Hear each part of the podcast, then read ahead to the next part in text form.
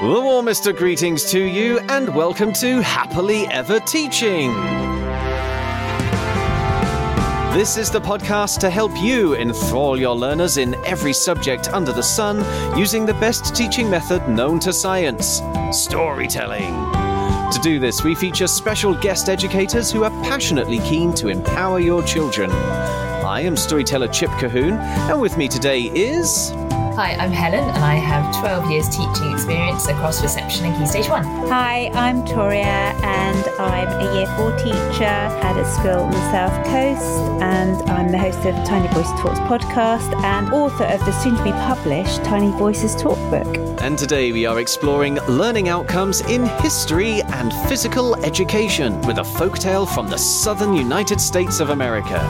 You can listen to the story by downloading our sister podcast, Fables and Fairy Tales, or search our website, epictales.co.uk, for The Tar Bunny. There you'll find a video of me telling the story that you can share with your children. And if you're an epic educator, as of 28th of October 2022, you'll also get the story as a paperback, gorgeously illustrated by artist Heather Zeta Rose, in time for you to use for Anti Bullying Week 2022. Don't worry if you've missed that though, as you can order the book from any bookshop, including Amazon, and Epic educators can access the ebook and full audiobook through the Epic Tales app. Right now, though, let's continue our discussion with Helen Toria and Brer Bunny. And as we've already said, um, Brer Bunny is our adaptation of the Brer Rabbit tales, and there are all sorts of variations of folklore about the sort of trickster character. And you can sort of map the genesis of Brer Rabbit. So many of the Brer Rabbit stories, in fact, are pretty much Anansi stories, just translated from their original conceptual home of Africa and the southern United States, where, of course, they traveled as part of the slave trade. And Toria, I know you were seeing this story as a good way of launching into an exploration of slavery with ages 7 to 11. So, could, could we start with you and, and the history that you have for that age range? Yeah, and I would probably say that I would look at this more with upper key stage two, so the nine to 11 year olds more so than the younger uh-huh. ones. Because when I did the research around this story, what I found was Brer Rabbit was symbolic of a slave because actually Brer mm. Rabbit wasn't stealing for nastiness sake. Brer Rabbit was stealing for survival. And mm-hmm. within slavery, you know, the slaves were not stealing food for any nasty reason, but they were stealing food for yeah. survival. And it was something that they were having to do, and they were having to actually develop traits that they might not naturally have had in order to survive because their owners were not being kind to them. Mm. And I think it's a really interesting one to look at the fact that actually the stealing that existed for Brer Rabbit, if you look at it deeply, Brer Rabbit was stealing food because Brer Rabbit couldn't get food. You know, Brer Rabbit had mm. no means of actually creating yes. food himself, but he was trying to survive. That's what he was yes, doing. Yeah. He wasn't doing it because he was being nasty or cruel to the other characters. He was doing it because mm. he was trying to survive. And I yeah. think having a conversation like that, so again, you're flipping things on its head again because you're saying, actually, yeah. was Brer Rabbit wrong to steal? Because in this context, to my mind, Brer Rabbit was stealing to survive. So mm, he he was the bullied rather than the bully. Yes, and yeah. I think that's a really interesting one to look at. And I think slavery is a really tricky thing to teach about. I think mm. as educators, we don't want to get it wrong. So sometimes yeah. we avoid those conversations because we don't want to get it wrong. But I think something like this story enables us to have a conversation with children about the lives that the slaves were having to lead that were not out of choice. They didn't suddenly go, Well, do you know what? I fancy being a slave. They were pulled into that. They had no choice. Yeah. And then they were having to survive. Yeah, I think I'd have an initial discussion with children and then I'd figure out where to go from there. Yeah, but I, I think it is a great way of going back to some of the topics that we've already looked mm. at in PSHE and literacy and, and saying, okay, well, why did this story come about? Because like i said the majority of versions of this story where a trickster ends up caught by some sort of sticky creation end with the creature being stuck and set on fire.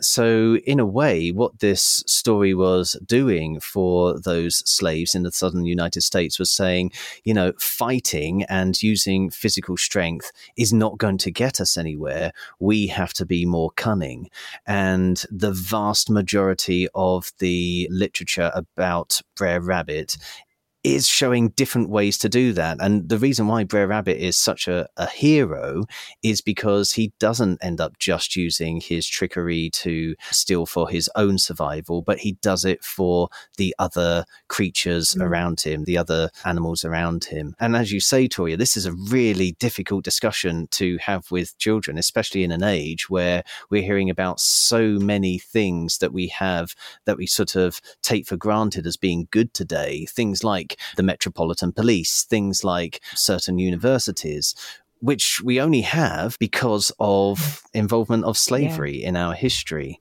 and you know it's it's something that we have to make amends for and it's something we have to make very sure we don't go back to.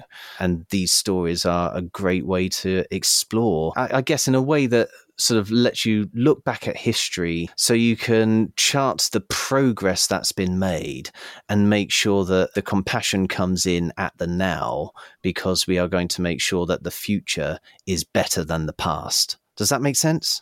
Yes. And I think, yeah, I so. you know, the important thing that we need to do as educators is make sure that we are no longer painting a rosy picture of oh, yes. our past. Yeah, definitely. And we are giving yeah. our young people an accurate portrayal of what mm. went by. And I think what's difficult for me is that history for me at school was painted in a rosy fashion.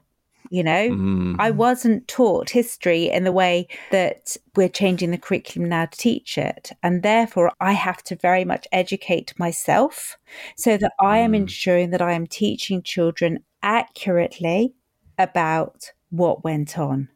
And I think that that is so important as educators that we are educating ourselves and that, you know, before I go into this conversation with the children about slavery and Brer Bunny, you know, that I actually need to make sure that I am equipped because yes. children yeah. ask immense amounts of profound questions I've discovered. Mm-hmm. Yes, indeed. Yeah. And I need to be able to answer them. And I think that's really important. But I do think that we'd be missing a trick if we're doing this story and we're not actually looking at the history of it.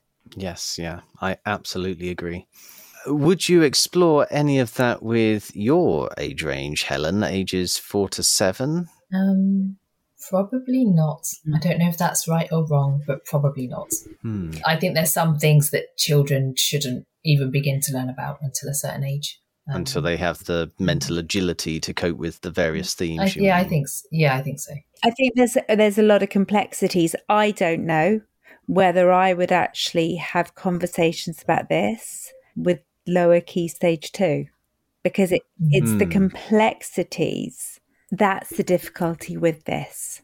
You know, it is not. Yeah simple. As you said, we have certain things that we have in our world today that have been created based on the slave trade. Mm, we would yeah. actually not be as successful as a country as we are had it not been for the slave trade. Indeed. trade.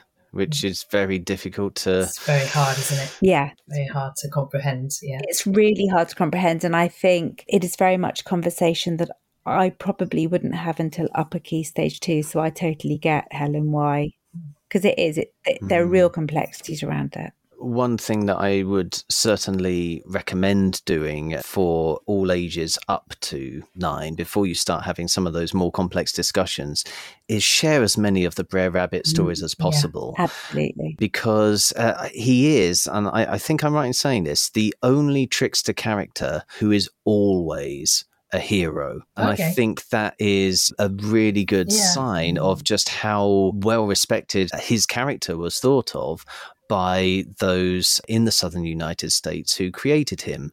You know, there are stories about Anansi where his tricks go wrong or they backfire. Mm. And there are stories about Anansi where he, you know, ends up having his head fall off and getting stuck in rather random places. Even in Europe, you know, there are stories where Fox starts out as being the sly one and is the one who is being a, a successful trickster, but then he has a trick played on him. And again, it's sort of, it backfires. That never happens to Brer Rabbit.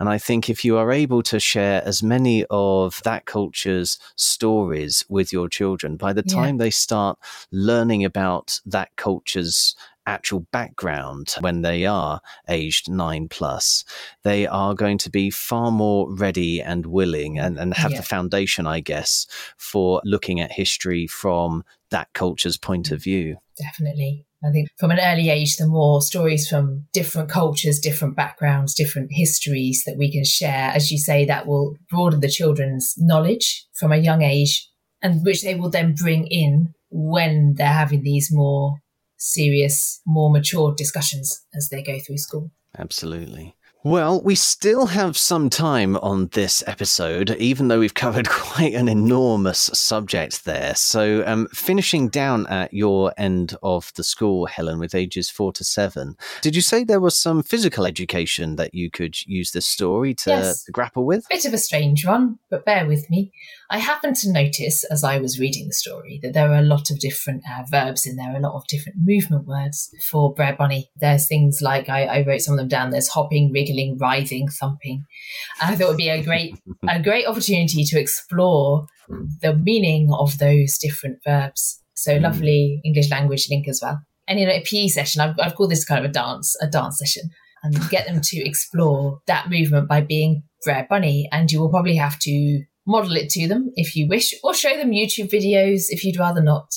Um, all of these different, mm-hmm. all of these different movements, and you can also add some more as well. You can watch videos of bunnies moving and come up with some more verbs to describe it. So lots of different verbs and getting the children to move in those different ways. And I thought you could turn that into a Brer Bunny dance. Maybe he's happy that he has escaped Maybe he's it's a bit of a gloating dance, a bit of a victory dance. And the children could then, having learnt these different movements, and you've taught them how to do it in, in fluid ways, in kind of dance movements. And the children yeah. can then create a Brer Bunny sequence. In the early years, you do this, you know, as a class. And then going up mm. into year one, year two, the children work in groups to put together Brer Bunny victory dances and dancing in all of the ways, moving in all of the ways that Brer Bunny does in the story, and more that you've come up with as a class. Yeah. And as a special tip for epic educators, the bonus story that goes with this story on our Epic Tales website is called the Brer Bunny Bop. Oh, it's oh, a story it? that we that we set to music. Yeah, so it's a Brer Bunny ballad, and I, I reckon it would work really well with your link. idea there, Helen. A great link. There you go. So there you go. You'll be dancing, dancing as Brer Bunny. I, I, have you heard it already? Because you have literally quoted one of the lines, which is dancing, dancing, dancing to the Brer Bunny Bop. I'm going to have to go and, and find that. That's all we have time for in this episode, folks. If you'd like to talk to us about anything you've heard in this podcast, or if there's a subject you are soon to teach that you'd like us to cover, you can find us on social media using at Teach Happily, or leave us a review using your favourite podcast app. Please also share this podcast with your colleagues and help us start a story led revolution in classrooms around the world so children everywhere can learn in a way that's effective, memorable, and enjoyable all at the same time. Tomorrow, Brer Bunny will help us explore geography. But right now, it only remains for us to say cheerio, and we hope to hear your story soon. So, cheerio! And, and we, hope, hope to hear your story, story soon.